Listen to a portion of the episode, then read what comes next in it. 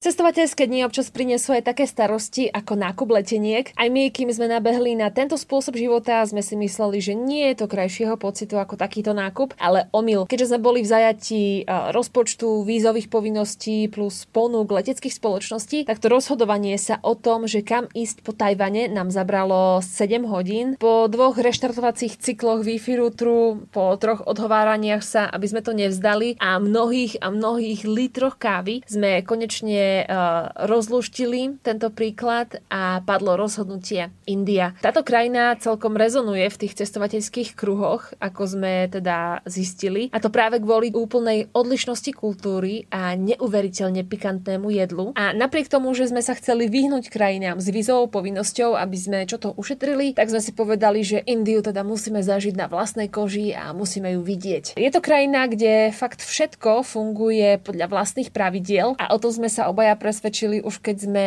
žiadali o víza. Bolo to deň po novom čínskom roku, kedy sme o ne museli žiadať, lebo neprídu obratom, ale trvá to nejaké 3 dni. No ale problém bol v tom, náš cestovateľský tím bol ale v ten osudný vízový deň oslabený o jedného člena, ktorý v kúte schúlený snažil sa prežiť po novoročný stav. Online žiadanie o víza teda prešlo na najmenej trpezlivého člena, na mňa. Vyplniť žiadosť o vstup do Indie je naozaj skúškou trpezlivosti trpezlivosti, ale zase, ak ňou človek prejde, tak je hodný vstúpiť do krajiny. Ten formulár má asi 5 strán. Na každej druhej sa pýtajú, či nemáme pakistanské korene, aké máme špecifické znamenia. A zlatým klincom pri tomto všetkom bolo nahrávanie fotky a skenu pasu do systému, pretože tie súbory boli veľké. A ja ako netechnický človek som sa musela naučiť, čo znamená komprimovať súbor. A to nie že raz, nie dvakrát, ale 5 krát a nakoniec to celé dopadlo s prškou nie príliš vhodných slov do éteru v šepote daného slov. Nechaj Miška, ja to poriešim zajtra. Boli sme prvýkrát v Indii.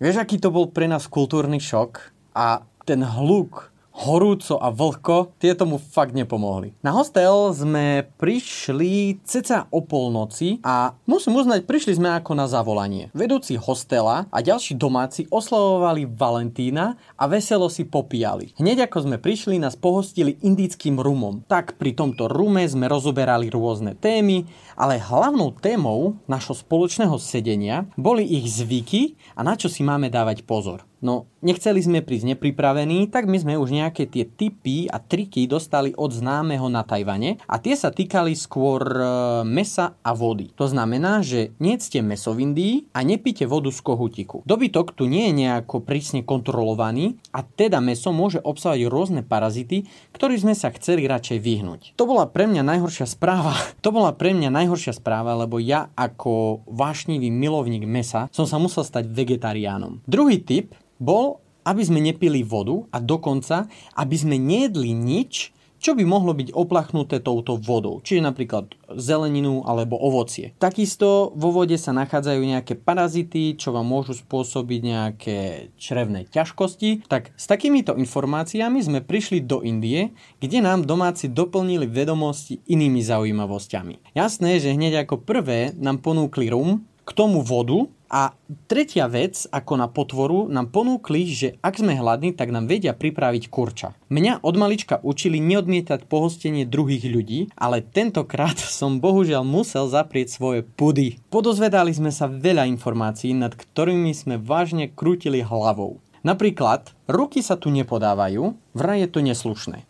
Ak chcú niekoho pozdraviť, tak si zložia ruky na hrudi, ako keď sa modlíte a uklonia sa. Ďalšou zaujímavosťou je, keď ješ jedlo alebo niekomu niečo podávaš, napríklad oblečenie alebo peniaze, musíš to robiť len jednou rukou. V podstate platí, že ak si pravák, tak podávaš pravou rukou a ak si ľavák, tak podávaš ľavou rukou. A vysvetlím aj prečo. Ak idú na veľkú toaletu, tak bohužiaľ oni tu nemajú toaletný. Ani to azimný. Áno, papier. Nič iné im neostáva, len použiť ruku, ktorou nerobia tie hlavné veci. Takže pravák na tento úkon použije ľavú ruku a teda ľavá ruka je považovaná ako špinavá časť. Ľaváci to majú presne naopak. A spomeniem ešte jedno kultúrne pravidlo, a to sa týka skôr asi žien, nenosiť obtiahnuté veci, odhalené kolena alebo odhalené ramena. Je to pre nich pohoršujúce. Uh, konec koncov vlastne všetky tieto pravidlá sa môžu líšiť v závislosti od toho, kde sa práve nachádzate. Z našej skúsenosti India je veľmi zaujímavé miesto